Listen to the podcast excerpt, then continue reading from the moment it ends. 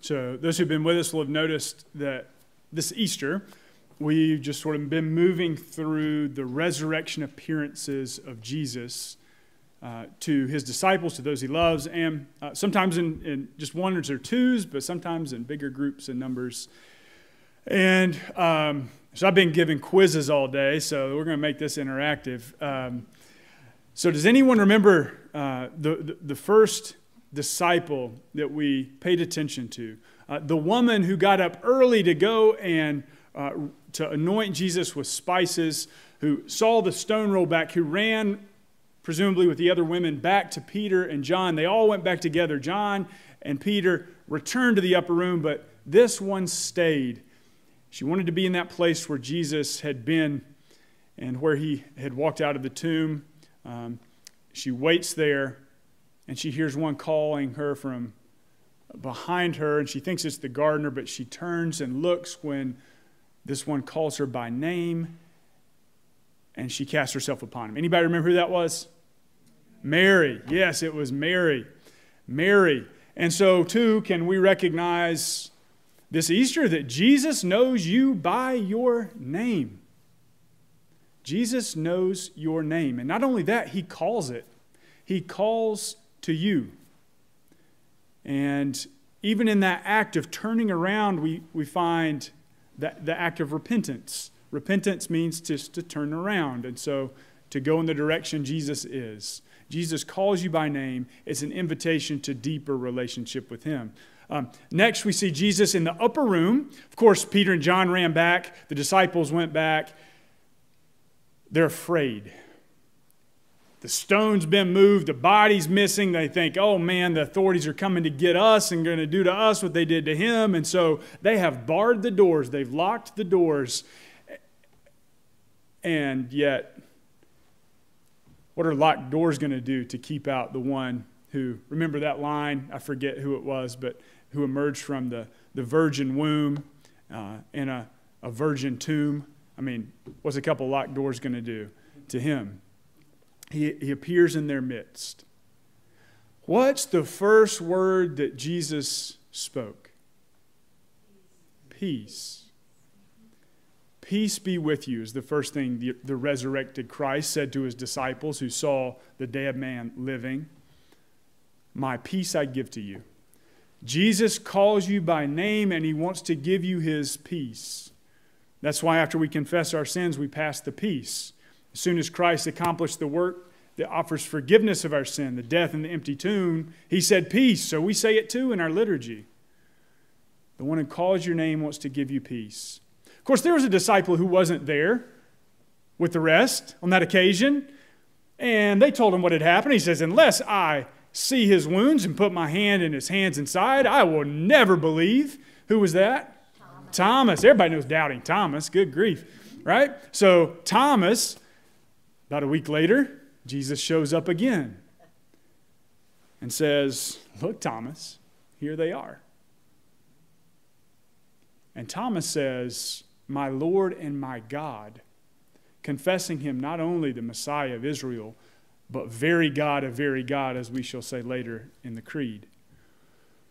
So Jesus calls you by name, and he wants to give you his peace, and he wants to turn those places of doubt in you to faith and to lead you into greater faith, and he will come and attend to those things in your life.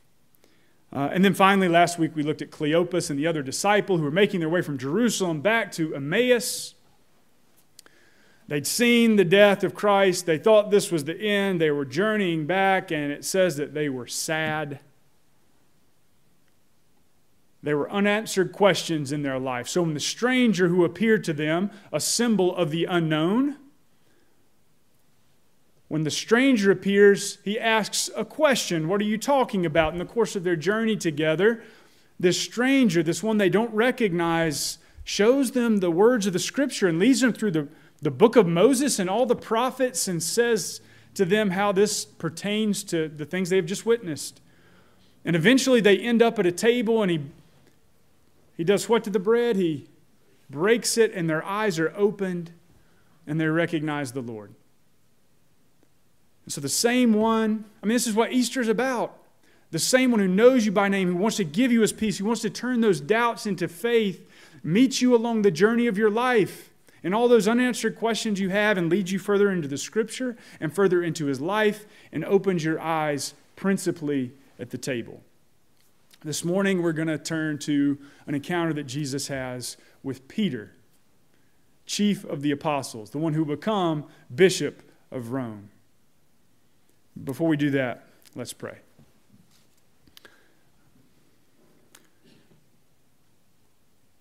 Lord Jesus, we thank you that you just keep showing up over and over again in these scriptures and over and over again in our lives. And we pray that you would do with us what you did with those disciples on the road to Emmaus, that you would lead us further into your word so that we might know you better. And we pray that you would invite us to your table so that we might feast with you, and in so doing, recognize you and know you and be transformed to become more like you. Uh, send your spirit upon us, we pray. Uh, you who know us by name and who give us faith and who trade faith for doubt. We pray all this in Christ. Amen. Um, we're talking about Peter. you guys know Peter little bit, right? You know, you know who Peter is. You know, kind of the, the chief of the apostles, uh, sort of the number one guy. He shows up in all the all the encounters pretty nearly. You remember where we first meet Peter? In the whole gospel, where we meet Peter, well, with his, I guess with his, like his robes rolled up or something, and his ankles in the water, and uh, he's holding some nets, and, and Jesus says to him the same word that he says at the end of our passage today. So that, that call, that invitation doesn't stop. He said, Follow me. And what does Peter do? Well, Peter is always ready for whatever comes next. You know somebody like that? They're up for whatever. He drops his nets and he follows Jesus. He walks away from his life, from his vocation, from his job to follow this man who calls him uh, into his presence. That's where we meet Peter. Um, wouldn't we all like to be a little more like Peter? A little more like that? When Jesus calls you, you say, Okay, Lord, I'm ready. I'm here. Let's do it. Whatever it is, I'm, I'm ready to go. And I'm ready to go with you. Of course, we see Peter again pretty uh, early on when he goes with Jesus and the other disciples to his mother in law's house, which sounds like a dangerous proposition, doesn't it? But Peter shows up and brings the healer with him, which is important because Peter's mother in law is sick. She is in bed and sick, and Jesus comes and heals her. One of the first healings, perhaps the first healing we hear about in the synoptic gospels uh, Matthew, Mark, and Luke.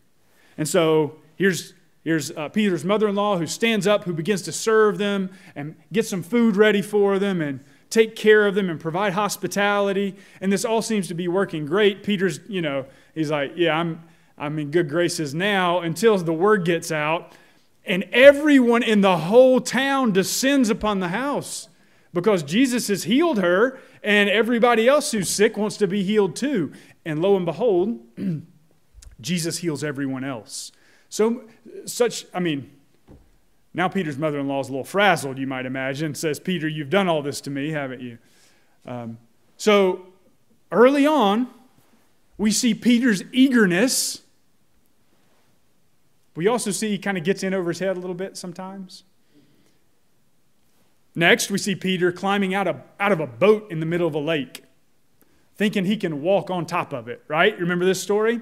Uh, Jesus comes to them. Peter sees his Lord, and he is so full of faith, so, so amazed. He says, I'm, I'm going too. Climbs out of the boat, makes it a few steps, has great faith. He's eager for, he's ready for anything, and then hmm, he looks down takes his eyes off Christ. He sees the water, which in the scriptures represents chaos. In the beginning, the earth was without form and void, and spirit hovered over the face of the deep, and, and God spoke and created an, an expanse in the midst of the waters, held the waters of chaos back so that there could be a space for creation and flourishing. And so Peter takes his eyes off the Creator and looks into the chaotic deep and begins to sink. And Jesus has to take hold of him and pull him out. Peter, always eager but never quite ready for what comes. We see Peter ascending the mountain with Jesus, with James and John. It's the four of them going up, and we see Jesus at the top transfigured. Uh, for a moment in time, Jesus is revealed to them in, in all the glory that they can receive at, at that moment. And so uh, he begins to emit light. He's brighter than the sun, he's brighter than the lightning that flashes. And they fall on their faces. If you go in the library, you can see Raphael's depiction of this. We have uh, Jesus at the top, tra- transfigured, and Peter, James, and John bowing before him, and Moses and Elijah on either side. And it's this incredible moment. Peter is the one who breaks the silence. You know, no surprise. He said, Lord, do you want me to build some tents up here? We could just camp out for a while.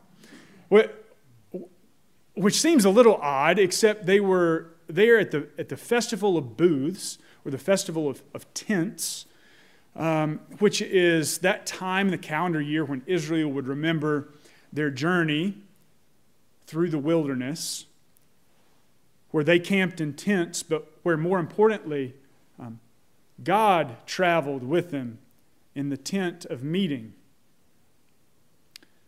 And Peter figures Moses is here, you know, and we're here. We might as well just make the best out of a good thing. You ever had a moment in your life with the Lord you just didn't want it to stop?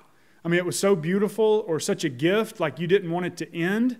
Um, a feeling in prayer or a moment when you're singing and, and you just want to stay there. You just want to camp out. Um, that was Peter.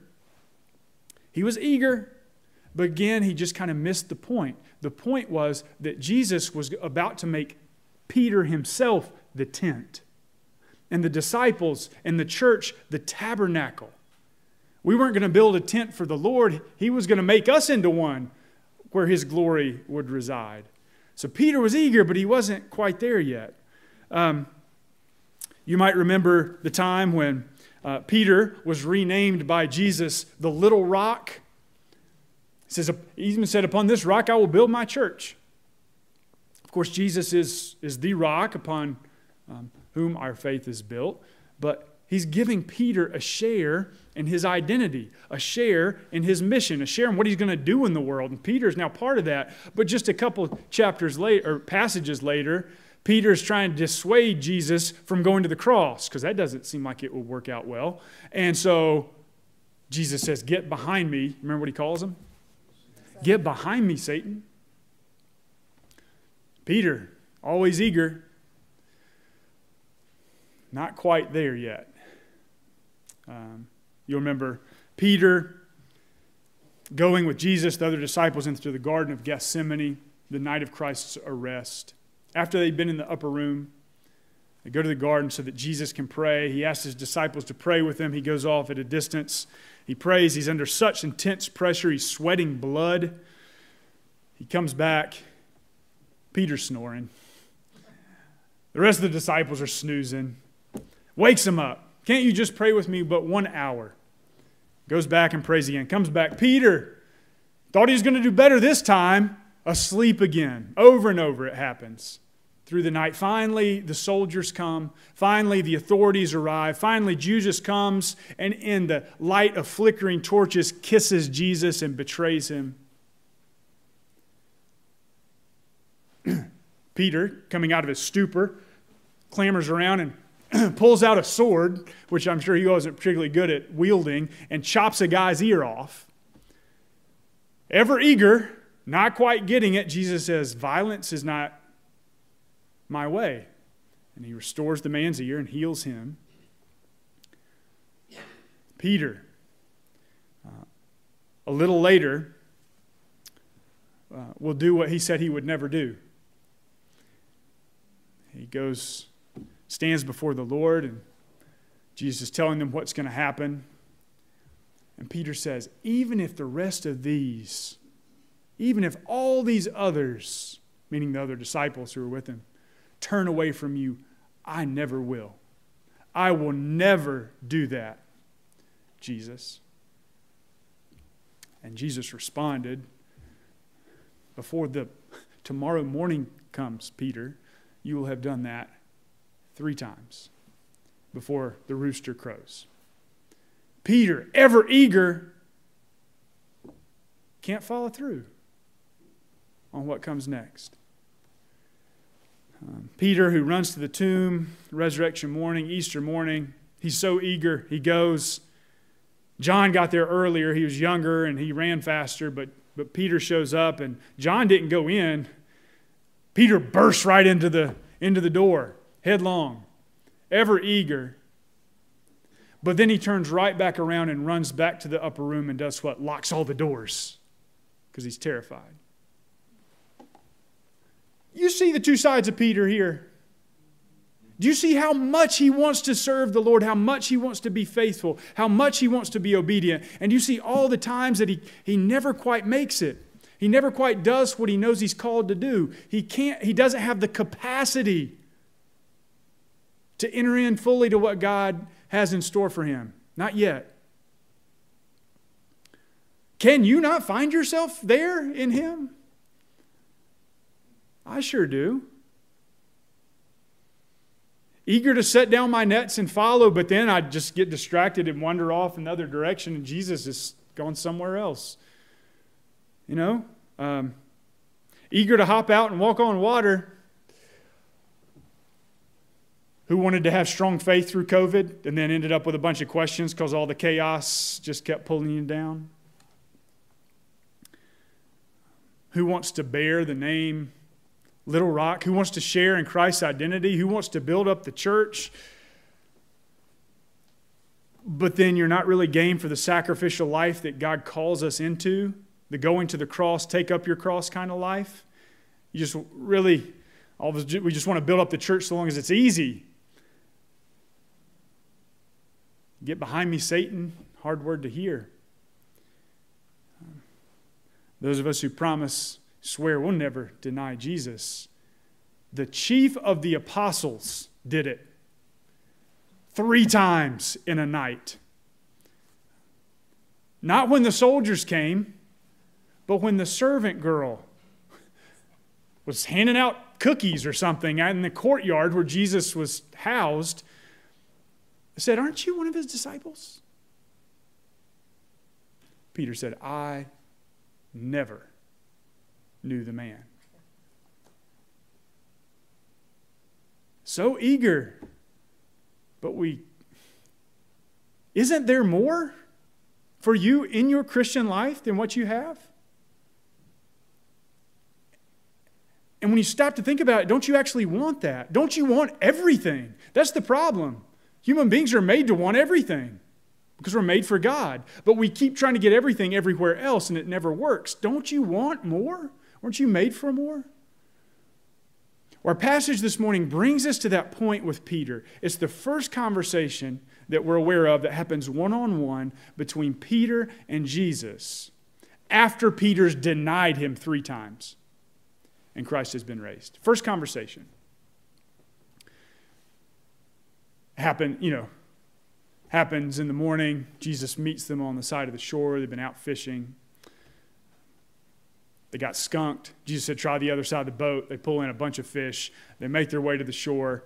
And Jesus has already made breakfast for them. Don't you love that about Jesus? He makes us breakfast. He invites them in. They share a meal. And then Jesus looks at Peter. I mean, could you, could you feel that gaze from Christ? He looks at you looks at Peter and he says, Peter, do you love me more than the rest of these? You know where that was coming from, don't you? And Peter says, Lord, you know I love you. And Jesus says, Feed my sheep. Keeps looking at him. Says, Do you love me? says, Lord, you know everything. You know that I love you. Says, Tend my lambs. Ask him a third time. But just hearing that, I mean, you can, you can see the three times denied, the three times saying, I love you. But what we miss is actually uh, what goes on here. English, we got one word for love. Right? I love hamburgers. I love Leslie. I mean two different things when I say that. Right? And so in the Greek, Jesus actually says to him, Peter, do you agape me? Now that means, do you love me with the highest form of love? It means self sacrificial love. Do you love me so much you sacrifice yourself? Do you love me with the kind of love which I have loved you? And going to the cross and being raised again. It, it's the word that's used to translate the Hebrew hesed when you're moving from Old Testament to New, which hesed is the steadfast love of the Lord that endures forever, that never diminishes, it never goes away. Do you love me that much? And Peter looks back at him and says, Lord, you know I philia you. Uh, Philadelphia, the city of brotherly love, right? So he says, I, I love you with a brotherly love. I can't say, Peter could not say, I love you with agape love. He had to say philia love. Jesus looks at him again and says, Do you agape me? He says, Lord, you know everything. You know, I, you know, I philia you. I love you with a brotherly love. All the while, Jesus saying, Okay, feed my sheep, tend my lambs. And then he asks him a third time. And the third time, Jesus says, Peter, do you philia me? And this made, it says, it made him sad. It grieved him, right? That, now you understand why. It grieved him because he knew that was the best he could do. He could philia him. But Jesus also wanted Peter to be able to say yes to that question and wants you to be able to say yes. He wants, so it's sort of cliche to say God meets you where you are, but that's what he's doing. He's, what I like about this is that Jesus tells the truth. He's not like, eh, that's good enough, whatever. No, he's like, do you agape me? Do you love me with the fullness of the kind of love I have and give to you? And he can't say yes, he has to say no. But then he asks him for everything he's got. Do you love me with all the love that you can give me at present? And, and, and it makes Peter sad, but he says, Yes, I do. I do. And uh, my friend Tim once said, he, you know, God asks you for everything you can give. He doesn't ask you for more than you can give, but he, he asks you for absolutely everything you can give. And that's what we all want, isn't it? We want to give God everything, but we keep holding back. And sometimes we see that since we can't give Him as much as we want, well, why do we keep trying? But Jesus comes and wants you to be able to say yes to that question. You love me with all that you can right now. Uh, now, what's also beautiful about this passage, Jesus tells the truth. Yeah, he realizes that Peter hasn't given everything he can, and Peter knows it too. Doesn't love him with a perfect love. And he names that, but then he receives what Peter can give. He wants it. He, he receives it from you. But then here's the beautiful part. There's a, sort of a weird thing at the end of the story. It's like, how does this fit? And it says, um, uh, Peter, says Jesus, when you're young, when you were young, you dressed yourself how you wanted and you went wherever you wanted. You could dress yourself on your own, go wherever you wanted. But when you get old, you hold out your arms. Somebody else is going to dress you and take you where you don't want to go. And the passage says he said this because he was hinting at the sort of death with which, with which Peter would glorify Jesus. And so, even in this passage, we're looking at Peter's deficiencies, yes. Lack of maturity, yes. It's like Peter has been given a coat that is actually, he's trying to wear this coat around that's way too big for him. He looks a little silly in it, right? It keeps tripping him up, falling. He wants to wear the coat. He's got it on. It just doesn't fit yet. He keeps running in headlong into everything and just making a mess of it. And it's almost a little comical sometimes, right? It's like a coat that doesn't fit. But, but guess what happens? Peter embraces the command that Jesus has given him. Well, if you love me, feed my sheep, tend my lambs, feed my flock. He does that. He becomes bishop of Rome. A bishop has a staff with a shepherd's crook on it, right? Because that's the office, the vocation they've been given to fill. And if you love Jesus, if you want more, if you want to give all of your life, here's the place to start. Look around. You know, if you go back to Peter at the very beginning, he says, I'm going to turn you from a fisherman into a fisher of men. That's because the world was like fish swimming in a watery chaos. But now God has gathered some in. and they are now the sheep of his pasture. That's what the kids are memorizing Psalm 100, 1 to 3 in the Sunday school class. That's one of the lines. We are his sheep, the sheep of his pasture. He now has a flock that belongs to him and that he's placed in green verdant pastures, and that are going to need to be fed and cared for and tended and loved and protected. And when one wanders away, you go out and you bring them back to the flock and you keep them and you bless them and you care for them. You lay down your life for them sometimes. Jesus is the good shepherd who lays down his life for his friends, who goes, finds the one, and, and brings him back to the 99 upon his shoulders. Jesus again gives Peter a share in that, gives you a share in that. So if you want to begin to grow into something more, look at the people around you and begin to care for them. Or look at who's not here this morning and call them this week. Uh, Junior's really good at that. He, will call, he'll, get, he'll get going and call like 20 people. Check on them. Do. Yeah, do that. Just do two, you know. I'm speaking to myself. I need to do that. Yeah, so begin to, begin to do that. And so Peter does. And you know what happens? He becomes Bishop of Rome. He's got the shepherd's crook. And one day, some authorities come to him, some soldiers. And this time, he's holding not a sword, but a shepherd's staff. And I don't know if they come in the flickering light of torches in, in, the dark of night or in the middle of the day, but they say, they ask him that same question that that servant girl asked him Aren't you one of his disciples? And everything stopped, didn't it? What's he going to say? And he says, Yes, I am. And more than that, he tells them about who Jesus is and about what he's done for them and for the world. And they crucify him. And he says, I'm, I'm not worthy to be crucified like my Lord. Do that upside down. And so you see what happens by the end of his life when that question is asked Peter, do you agape me? Do you love me with a self sacrificial love? Do you love me with the kind of love with which I have loved you? Now, what can Peter say? He says, Yes. And so this passage tells the truth, but it gives me hope. Because we, we all know we really want more. It gives us a little like next step. We'll begin to care for the people around you, the other people in this church, your brothers and sisters in other congregations. Like come and worship. Join here at the table where what happens? Christ feeds his lambs. Where we can feast with him and be fed and strengthened and grow.